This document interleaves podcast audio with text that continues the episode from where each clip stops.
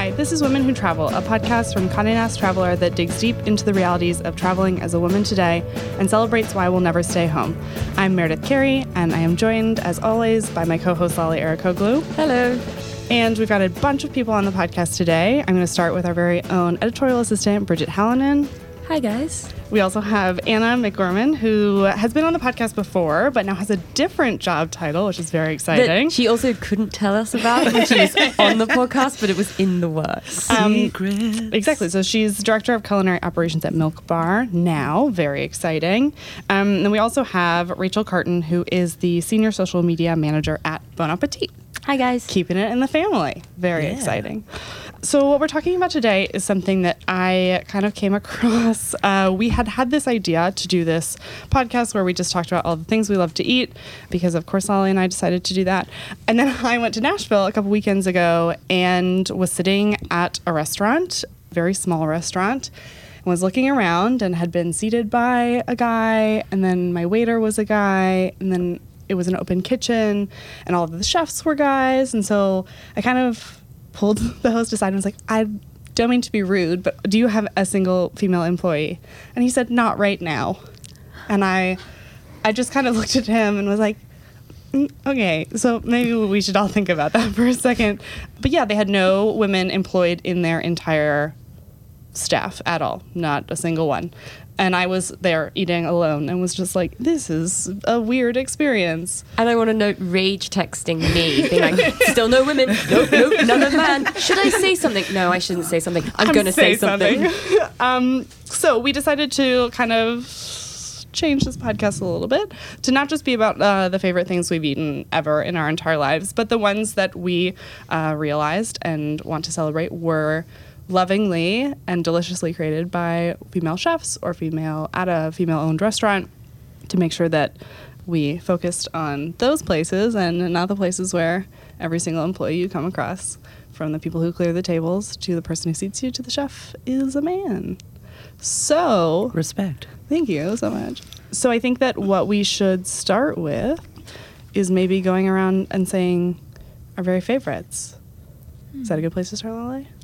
Um, Or would you like me to start something with the questions on my on the sheet of paper? Um, I think we can start with whichever one you want to start Okay. with. Why don't we just go around the table? Start with you, Bridge, Sure. and go through our favorite meals. So there's a meal that my mom has always made for me growing up. Um, it's a very traditional Italian recipe of fried zucchini flowers. It's not something that I've found out a lot anywhere that I've been in the U.S. And then when I ended up studying abroad in London, I took a quick trip to Italy for my fall break and ended up going to the Amalfi Coast. And one night, me and my roommates were really, really hungry, and we ended up finding this tiny restaurant in an alleyway. Like, completely stumbled upon it. Could probably never point it to you again if I you ask me. But they had zucchini flowers, and not only were they fried, they were also stuffed with ricotta cheese and sautéed prosciutto, and it was absolutely just incredible, mouth-watering. Uh, served with truffle mushroom pizza on the side. I'm sorry, you got a pizza on the side? Yep. As Hey, what's up? Italian side dishes. I, I do not mess around. And a great bottle of red wine, and I still talk about that three years later. It was probably one of the best things I've ever eaten. Does your mom still make it for you? Is it as good as this place in Italy? Of course, love you, mom. um, you know they're seasonal, so it's hard to find them often year round. I think the season is in July, so if you want to make them, they're ready soon. Get Don't Bridget's mom's uh, recipe for that. Email me. Anna, how about you? What is what is a top pick? Because you have a few. Well, so the deep trouble that I came to when I was trying to like organize my thoughts when I was approached by Lale about this is not that I have a single favorite meal. My like hallmark of a wonderful meal is your ability to remember either a dish or a moment or a wine either a month later, a year later, 2 years later, 3 years later. So I've had a lot of wonderful meals at like very fancy restaurants or very chill restaurants, but what always sticks out are like individual moments of either just excellent cooking or as close to perfection as humanly possible. And it ranges from there's a tiny gyoza shop. It's not tiny, it's freaking huge, but it's in Osaka that is on a street, which I'm going to butcher the pronunciation, like Please go on. Dotonbori. It's like a big drag, but basically it's just like a house, an emporium of gyoza, and it's not necessarily about who the executive chef is there, but it's about creating one thing so well that you're just going to focus on that for the rest of your life. But realistically, I would be hard pressed to say that one meal was like my favorite, but it I've made it a point over my career to if I don't go to a restaurant that has a lot of women, that like I work in a restaurant that has a lot of women. Mm-hmm. And I started little little context, little backstory. I started in Philadelphia at a restaurant called Fork, which is owned by Ellen Yin. My first real pastry job was the only female run Gordon Ramsay restaurant. It was called Angela Hartnett at the Connaught in London. And that was like a huge deal for me because I was like, I've never worked in a Michelin restaurant. I've never worked in a real pastry kitchen, but I will sit in the back and just like watch her run the entire game and also be, I mean, fairly intimidating and kind of scary. but my time from that is so f- like foundationally based around this type of cheese. It's called vacherin. It's a French cheese, but we used to serve the entire wheel. And man, oh man, you let it temper next to the oven. We would serve it with roasted fingerling potatoes. And I mean, it's kind of gross, but somebody would come and basically take like one spoon out of it and then they wouldn't finish it. And then me being like a rabid child would just come behind and like sneaky eat it like a raccoon eating trash. But I will never not think of my time in London my time underneath her tutelage and kitchen without thinking of like that cheese being so hungry and so overwhelmed by the quality of the product and it was just like i'm here for this so that's what'll be one we'll start there and then we'll Make the we'll keep- rounds. yeah we'll Okay. All right, so we're going to keep going round then. Yeah. All right. Wheel of cheese. check Okay, so the first one that I'm going to talk about is a little unconventional as it did not take place in a restaurant that was the most glorious surprise and also took place in Japan, where I went a couple of months ago, um, which I've mentioned on a previous episode, which was like an all women's adventure trip with this company called Adventure Women. And Judy Wineland, the founder, was on the podcast a couple of months ago. Mm-hmm. Anyway, the, one of the things they do is they arrange all these sort of women to women experiences where you get to go and like hang out with someone who does some cool thing in that place. Cool thing being a, I don't know, 80 year old mountain priestess who takes you hiking up a mountain and is way more fit than you'll ever be. In her sandals. Oh yeah, no, I'd gone to REI and spent hundreds and hundreds of dollars on all sorts of shit, and then like I show up and she's in sandals Socks- and a socks robe, and sandals. socks and sandals and a robe. Anyway, so she didn't she didn't make us any food. the hiking jellies she, she was very memorable. But a few days after that hike, we went down to the coast and met with these ama divers, who are these female free divers who dive for fish and I think sometimes for pearls, um, but mostly different sorts of fish and crustaceans off the coast of Japan. And I had written about them a little bit in a feature I wrote for our Women Who Travel package back in March. I'm going to keep plugging myself. um, and basically, these freedivers have these ama huts, which basically translates as like sea woman hut, down by the- the port where they then go out diving. And you know, they dive to the bottom of the ocean on a single breath and catch things with like a spear or like some sort of tool, which alone is incredible. But they cooked us a bunch of the fish that they caught that day. Um, and it was in this hut, it was all over an open fire. And it was the most delicious, thoughtfully prepared meal I think I've ever eaten. And we just like sat and ate and hung out in the ama hut. And it was like one of the most memorable experiences of my life. And I also took a thousand pictures of like odd bits of dried fish that I never thought that I would want to eat. And they were like the tastiest things in the world. I don't remember eating a vegetable. I think it was just fish. Um, if it was it was pickled yeah, it was de- definitely pickled. And yeah, I mean, it was really magical. I'm never going to have that meal again. And one of the best things chatting to them was basically that you know, men don't do their job. It's like it's just this little phenomenon in that corner of the world where it's just women that go out and dive for that fish. And the one woman who, like the mountain priestess, was I think she was like almost eighty, and sometimes the women would dive in groups, but she dived alone because she says she just didn't want anyone to have like any say over what she caught or like how she did her day. So she would just swim out into the ocean alone, catch all this fish, and then swim back. And she was 80. I cannot even imagine. I can, I can, you know, I'm like a grown woman and I can swim in a pool, and that's, that's Like doggy paddle. Right, Yeah, exactly. Seriously. Oh my gosh, that's crazy. So that is my favorite meal prepared by women. Rachel, welcome to the podcast, but also uh, what you got for us? All right, so I have a lot. I have like an entire notebook filled with notes Oh here, but gosh. I'll do something more recent. So, uh, being that I work in social media, a lot of like the ways that I discover new restaurants are on social media. So, I was planning a trip to Mexico City, which it seems like everyone is going there right now. And I had seen pictures of this fish at Contramar all over my Instagram feed. So, I was kind of like, I need to go here. So, fast forward like a month later after seeing like five more photos of that on my feed i went to contramar which is gabriela camara's restaurant and ordered the whole fish. Um, and it's this amazing presentation. We were sitting outside and they bring it out and it is a whole fish and half of it has this like herby parsley sauce on it. Half of it has this red chili sauce. They bring tortillas and they just like let you go to town on this whole fish. It was just my friend and i.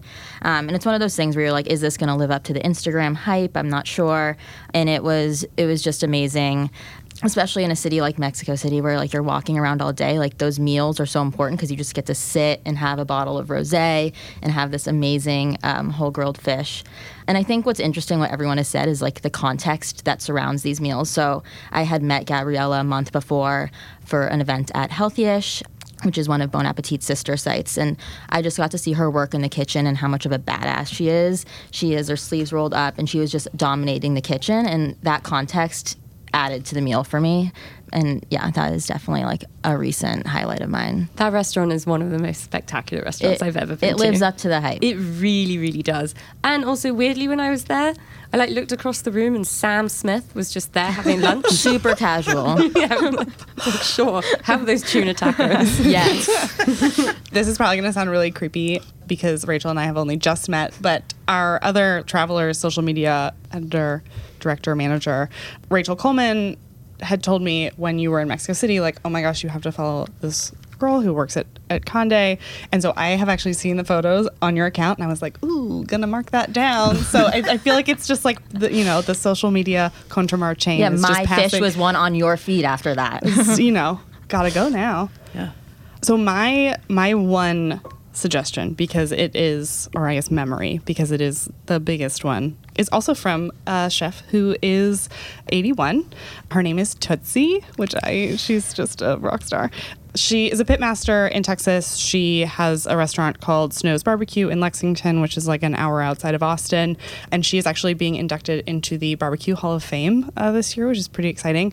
But barbecue in Texas specifically is pretty much exclusively a man's game. It is other places in the South, and there are a lot of restaurants where the wives or the women do sides or do the extras, but there aren't a lot of pitmasters in the US specifically who are women. And so Tootsie is 81 years old and she has like some of the best freaking brisket because she's 81. It's only open on Saturdays and you got to get there really early. And it's like kind of just like a shack with a bunch of barbecue pits in it. But that kind of means it's the best kind of barbecue and is a pretty good sign that you're doing it right. Oh, yeah. When every single sauce on the table is full and no one is touching them, that to me is a sign that the Texas barbecue is being done right. The brisket is incredible. And then her thing, which I have not had because I am a brisket girl through and through and it is the most glorious, like get fatty brisket or don't get brisket at all kind of situation, is pork steak, which I am hopefully going back to try when I am down in Austin next, which will be in October, I believe. Fingers crossed. And get to see Tootsie again, but it's basically just like where the pulled pork comes from. They cut it like a steak. You eat it like a steak. It basically is a steak, but like the juiciest, most delicious, porkiest steak you have ever eaten. And I will be able to come back and say, for the second time, that Snows Barbecue in Lexington is my favorite meal. How long has Tootsie been manning the, the pit? We're a very, Womaning the very. pit. oh God! You see, it's so it's so entrenched. Womaning the pit. Um, how long has she been womaning the pit? So she started working the pit in 1966, and it was actually temporary because the person that owned the um, restaurant she was working at, or the barbecue place she was working at at the time, needed her to fill in. And then basically ever since then, she's just been in charge, which I feel like is a pretty good like indicator that you're really fucking badass when they're like, "Hey, come do this for a day," and then they're like, "We can never live without you again. please stay." please stay forever." For decades, uh, doing this one thing, which is cooking all of the meat. Love Tootsie. Shout out to 81 year olds who still are amazing at barbecue. and all things. And all things. apparently. Yeah. It's Yeah. the theme. Swimming, cooking, Hiking. hiking, being super freaking stylish, like whatever you want. Okay, we have made it around the circle. So Let's go round two. All right. So, big surprise. One of my recommendations is in New Jersey. As an Bridget. avid For the uninitiated, Yeah. Bridget is from New Jersey. Biggest lives in Jersey New fan. Jersey. Jersey, Jersey, anytime, Jersey. anytime someone asks what to go, what to do on the weekend, she's like, you know, New Jersey has some great beaches. New Jersey has some great restaurants. There's a great bar in New Jersey. Thank you, Lale. uh, so, this one place that I want to give a shout out to is called Harmony Tea Room, and it's in Westwood, New Jersey, in Bergen County, about 40 minutes from the city. Okay, great. Because um, people talk about Jersey and they're like, oh, it's close to this place. And I'm like, yes, I understand that. But I don't know where that other place is also. But that A far outside big the city state. is, is, is a good suggestion. Yeah, not that bad. Um, quick train ride, in case you were wondering. This is a female run restaurant that's been around for a while. I remember first hearing about it when one of my friends had her birthday party there in, or not friends, classmates, but like nice classmate. Um, no, no, no, no, not like, not like that. Not someone I was super close with, but she did have a birthday party there in like maybe eighth grade. And I was like, oh, that sounds really nice. I should do that. But I didn't end up going until six years later. So I don't know why that happened. But they have over. Were you not, okay, I'm confused. Were you not invited to the party? Could you no, not no, go no, to no, the party? Yeah, because we, were, we weren't close, but like I just remember hearing about Okay. it and I was like, oh, that sounds really lovely. Wait, how old are you in eighth grade? Like 14, 15. I just like the thought of a 14 year old Bridget being like, well, that sounds like a nice restaurant. I, was- I was very foodie even then. um, but this restaurant has over 35 teas on their list. It's absolutely lovely inside. I, sometimes you think of high tea and you think, oh, it's going to be really stuffy. It's really fresh. Everything is brightly colored. There's all this eclectic china on the walls, and it's such a pleasant experience. The service is really friendly. And you can do anything from doing a traditional tiered high tea with all of the scones and desserts, finger sandwiches, which they kind of switch up that menu every month. Um, but you can also do combinations with soups and salads. Um, like there was this zucchini roasted rosemary soup I got one time that was absolutely lights out. I feel like the theme for Bridget is zucchini. Zucchini. Wow, you know, I just realized that I put myself there in that position. I love it. I love it. Um, and also their seasonal scones. The eggnog scone is absolutely wonderful. Wait, what is the eggnog scone? So it's just it's you know the traditional scone, triangular form with little eggnog chips in it that melt because it's served really warm. Eggnog chips? Like I guess I don't know. It's like an eggnog flavored chip. It looks like a chocolate chip, but it's eggnog, and there's like cinnamon in it, and it's spicy, and it's perfectly moist in a way because a scone can be dry. I would you- like those to be mass produced eggnog faux chocolate chips. It is eggnog so chips. good. Let's do it. Yeah. Egg chips. That's does not sound as good. And it's just like it's such a lovely place. It's so calming when you go there. Everyone is really kind. The service is never rushed. I make a tradition of going there with my mom. Spoiler alert, we love to eat like several times a year, especially when we're stressed out. We'll be like, "You know what? Let's just go get tea." And it is a great place. 10 out of 10 would recommend. Anna. I'm gonna throw a quick shout out to a dearly departed restaurant. Oh, God, I think we're going to do the same one.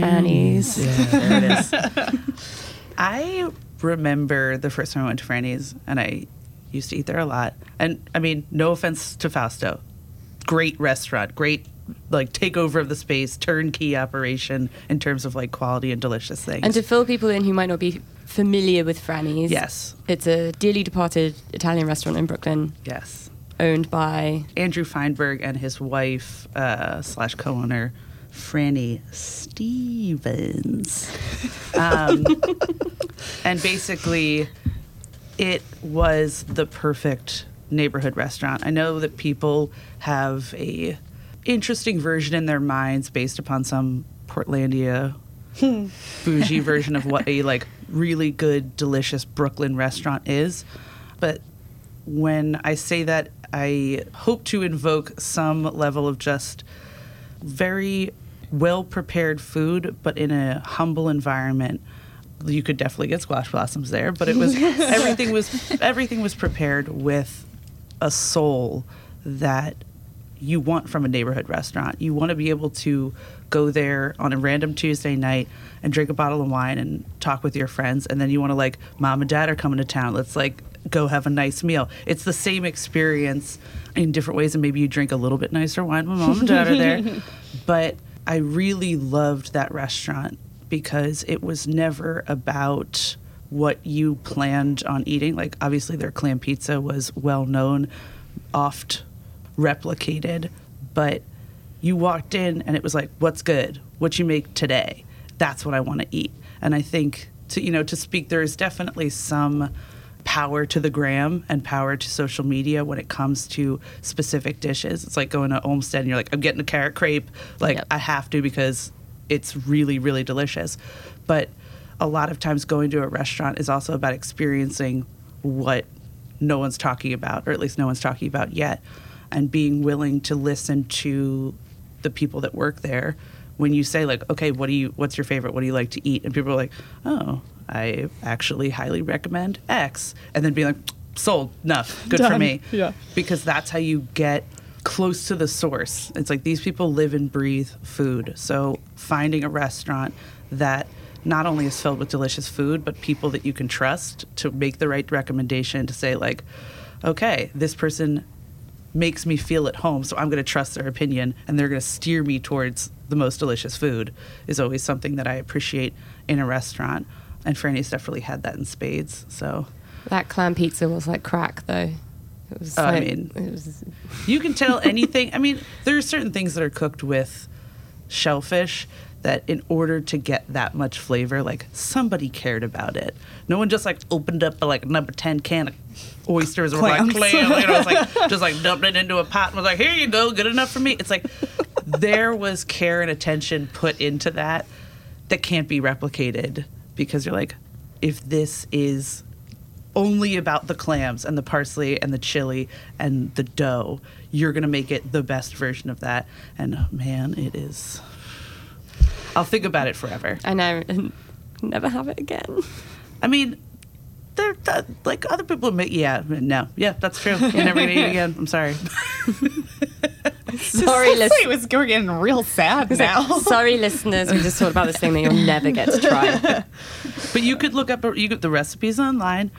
I've come close. I'll say that because they're not shy about the recipe, which I appreciate. It's like there is enough like tutorials online that you could piece this together and make it at your house. It might take you significantly longer than you would expect to make a pizza, but you got 12 hours. You can get plant pizza. Okay. All right. Um, all right. So another one I have is also Mexico City. It is this restaurant called Rosetta. On my list. The chef and owner is Elena Reygadas, and it's an Italian restaurant in the Roma district of Mexico City. And she also has a bakery round the corner, which I is it also called Rosetta's? Panaderia Rosetta. That is it. Thank you. And it's a very grand statement to make, but it's sort of the best Italian food I've ever had, and it was in Mexico City. But um, her men- Shots on Italy. Seriously, though. sorry, zucchini blossoms. It's fine. Bridget I'm, cry- making I'm crying. It's fine. Very sad face. Bridget walked out. Um, um, it's just again, I think what Anna was talking about with a meal that is prepared with so much care, and the thought and the atmosphere of that restaurant is, I think, really special. It's in this beautiful townhouse. For people that haven't been to Mexico City, there's this really, really beautiful old European Spanish architecture, and it's just in this old house, um, and there's vines growing up the walls inside.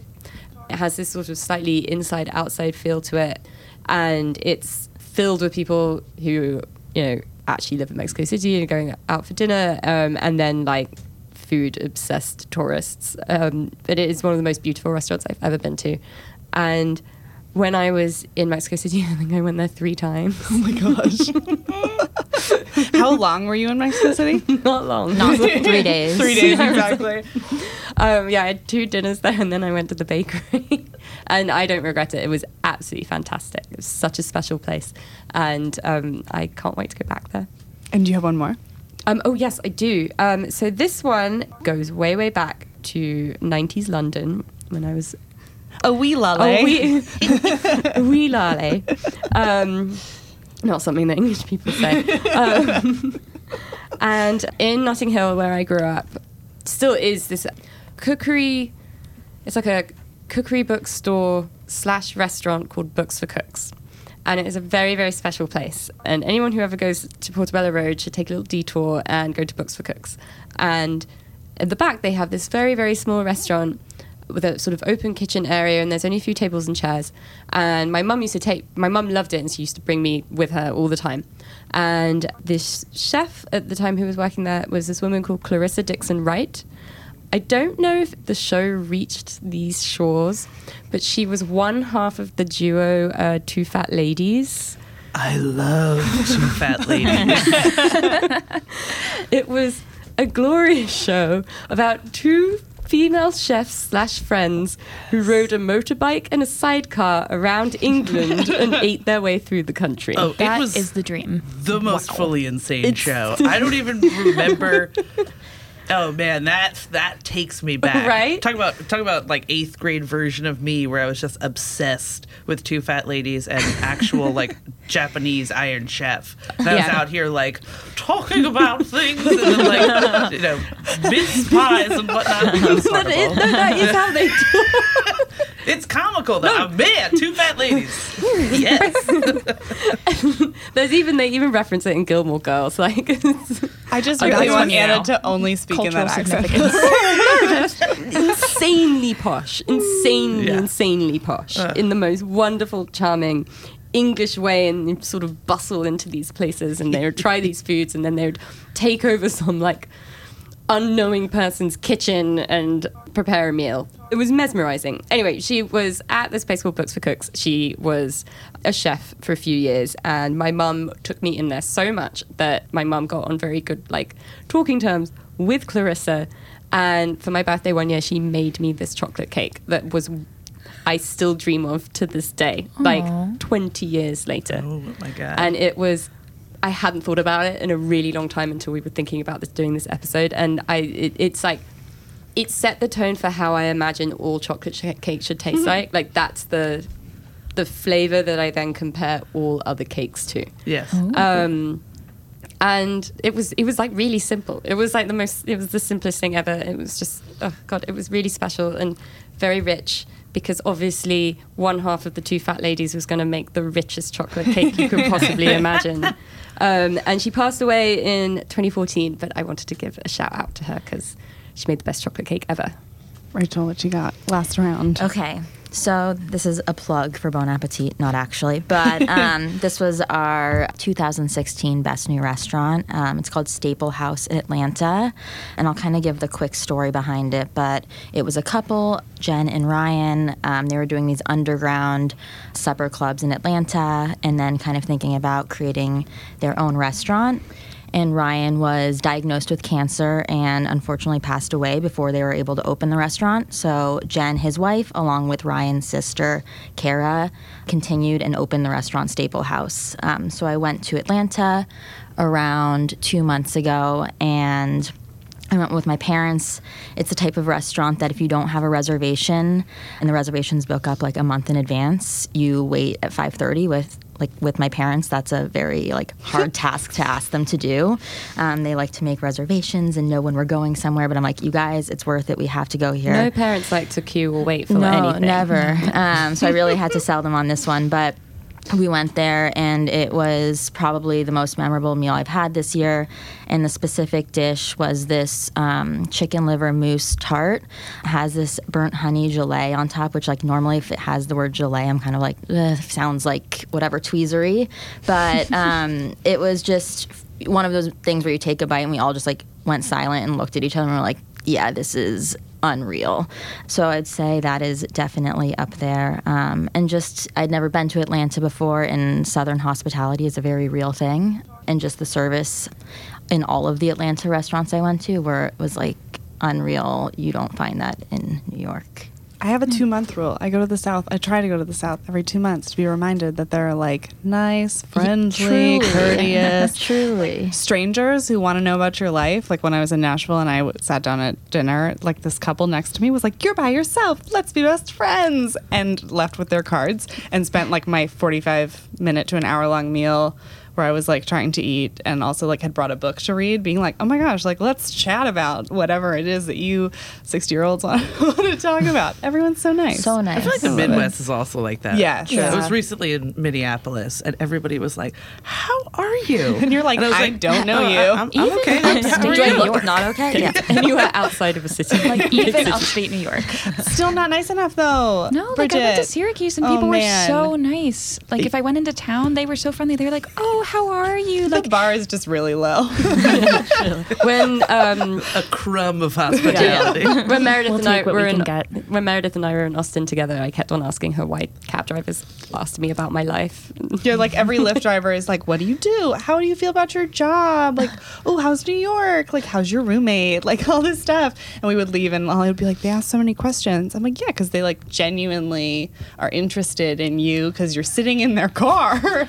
I'm not kidding. We just opened up a flagship milk bar in Logan Circle, and like Toasty came down. Everybody was like, you know, hanging out. Like we got a lot of balloons. It was super fun. This was like this past weekend, and everybody just was congratulatory and kind. It was like, welcome to the neighborhood. Everybody was so nice. And it started to rain at one point, and people were like putting on ponchos and still hanging out. And I was like, what? like, this is, I mean, it's incredible. It was so nice. But I remember I used to work at a bakery downtown, and it was very busy, and there was always a line, and people were not nice in that line. Mm. People were, Well, you also had the craziest line in New York City. Yeah. Yes. It was it was the cronut line. Yes. Ah. and that line, yeah, there were there were days there were a lot of kind people that would show up, and it was like, okay, we don't have any from more. the South. Like, yeah, but like we don't have any more grown-ups. We'll be fine. Like, you know, come on down. What else is good? I'll eat whatever. Yeah. And then the, invariably there were like truly horrible people that were like, I came all the way from the Upper West Side. Like, where is this thing? And I'm like, sounded like such a villain. because they were. they were as close to villains as I'll ever meet. But like that's Amazing. but there is there is something about getting out of the city and going to different places where you experience like the cultural isms of a specific location. But yeah.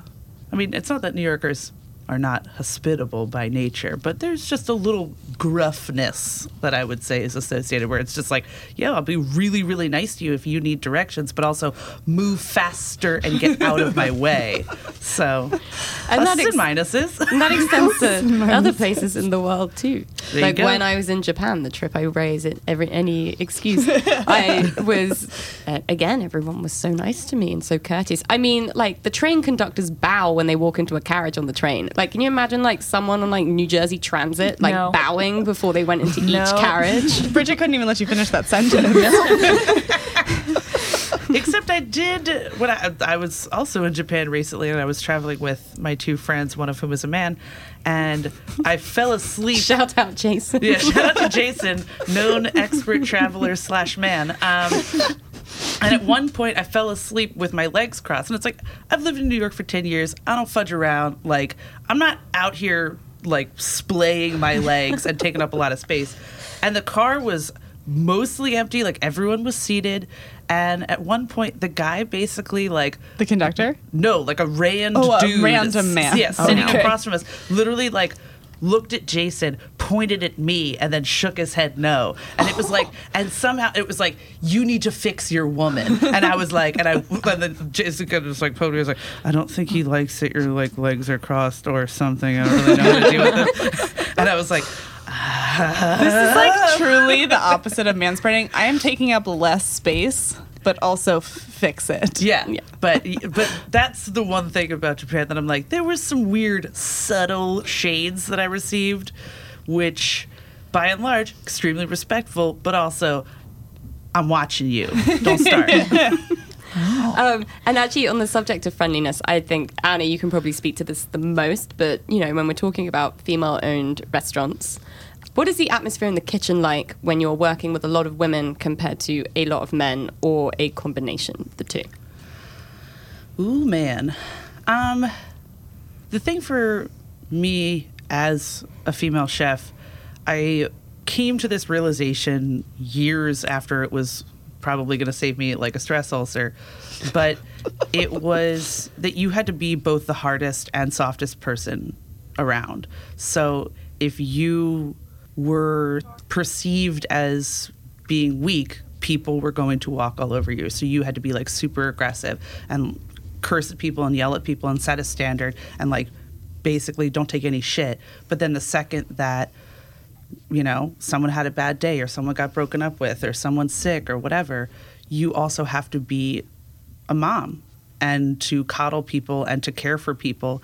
And it was, you know, it was a weird situation because there were definitely years where I was one of a few women and you had to basically ride this line where you were both super sensitive but super aggressive at the same time, which feels insane when you're just trying to be at work and do what you have to do. But the more women that are in a kitchen, it's just a very different energy because you don't have to focus on being a woman and being a chef. You can just be a chef. Like the more women that you're surrounded by, the less you have to think about like what it is to be a woman in that environment because you're just like, oh, okay, we run this shit. Now I don't need to deal with like coddling a dude or, you know, coddling another woman. But it's a really tough line when you are by yourself as a woman. And I think it's why more women need to be in the kitchen and on the and on the floor. And you see it a lot where there's a lot of women in the front, but maybe not a lot in the back because women are very like conscientious and cautious and able to basically like see a need and fill a need very quickly. Just I think it's like inherent within that nature that you're like, I know that I would want X in this situation, so I'm just going to do it without being asked, which is a huge part of hospitality. But really being in a kitchen surrounded by men, you have to spend a lot of time and energy trying to prove yourself. And the second that you are not in the minority, you can just like do what you have to do. As no one else here has experience. Uh, I mean, I've been a waitress. there you go. I've been a hostess. Oh my gosh. Um, Okay, I'll I'll just take a seat back here and you guys go. I've only ever been a waitress in pubs or restaurants where the entire kitchen was made up of men. And often the bar would be as well. And I would be immediately made to work the floor because I was the one woman. And I would be fascinated to know what my experience in those places would have been like if there'd been at least one woman in that kitchen. All male kitchens can be a very intimidating place to walk into. And I have been called every name under the sun simply because some person sent back their risotto. Like, it, it's extraordinary. Yeah.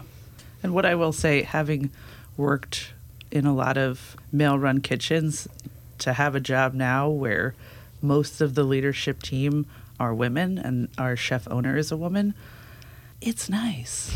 like, I, I, I mean it seriously that I, you know, I've had conversations with bosses before where it was, I understand my, my job is to fix problems. I understand that my job is to be the person that troubleshoots and handles all of the issues that we have, but I do need to have a positive environment. I do need to hear like good job or like you like you did awesome today. Thank you or any sort of like positive reinforcement and working in a situation now where I'm surrounded by women everyone is uplifting one another. And yeah, like everybody's also holding each other accountable and it can be very stressful. That's, you know, it's still hard work. It's still the restaurant industry. It's still very busy. But it is very nice to actually have someone from the top setting a standard that says, I will appreciate everyone in the room. And that's just something that I haven't really experienced when it comes to men at the top.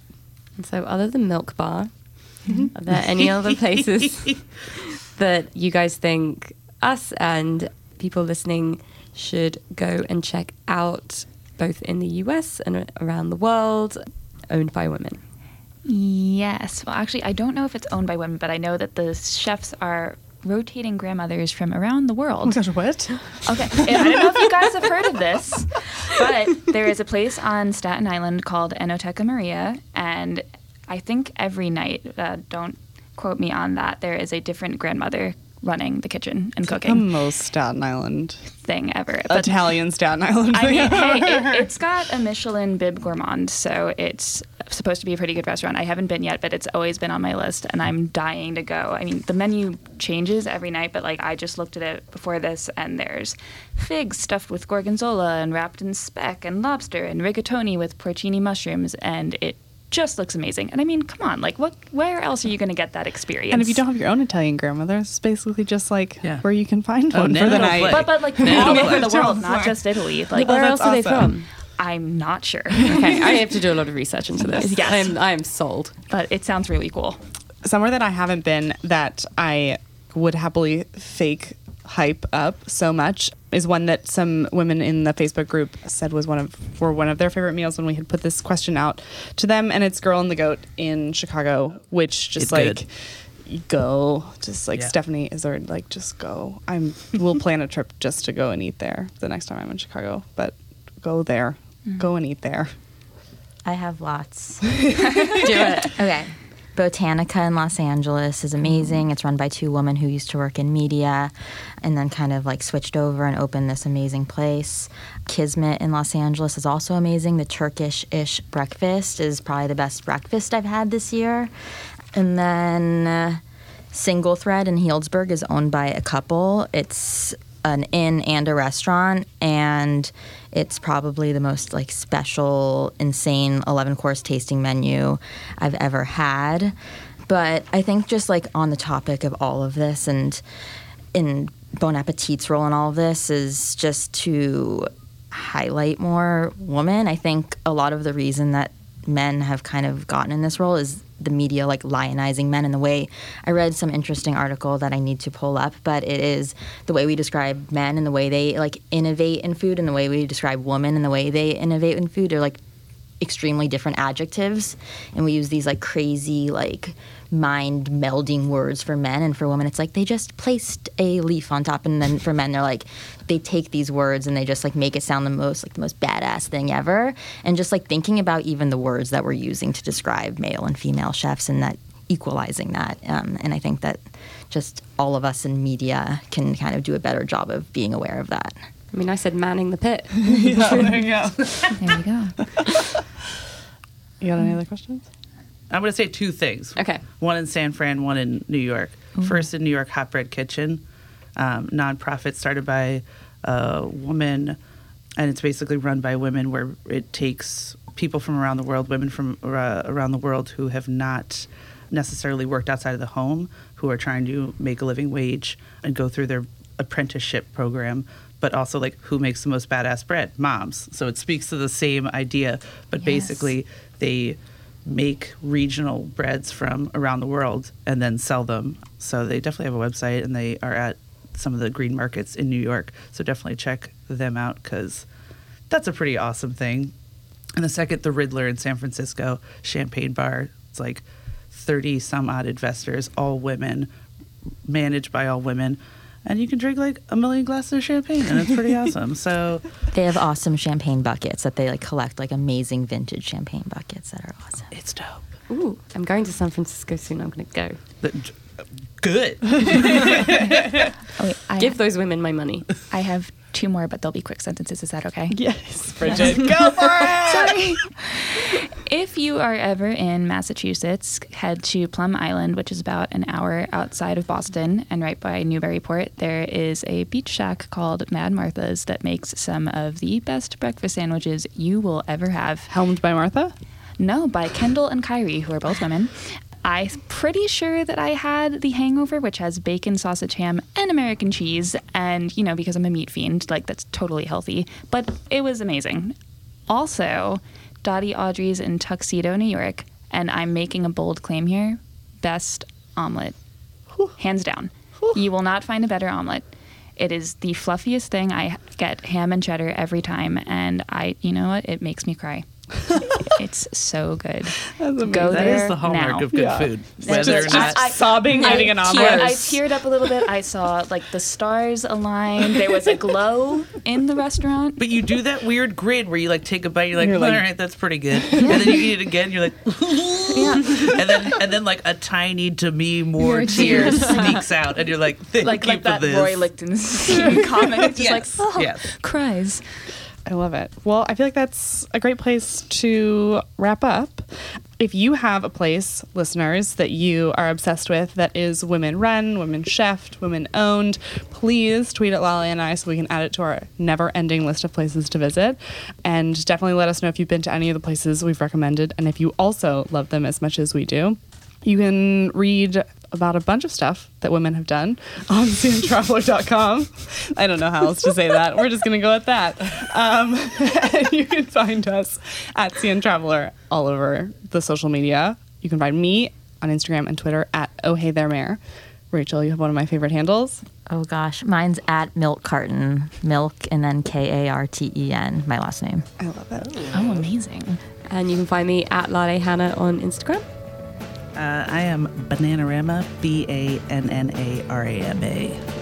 And you can find me on Instagram at br Hallinan. Amazing. Well, thank you guys so much for joining, and you'll hear from us next week.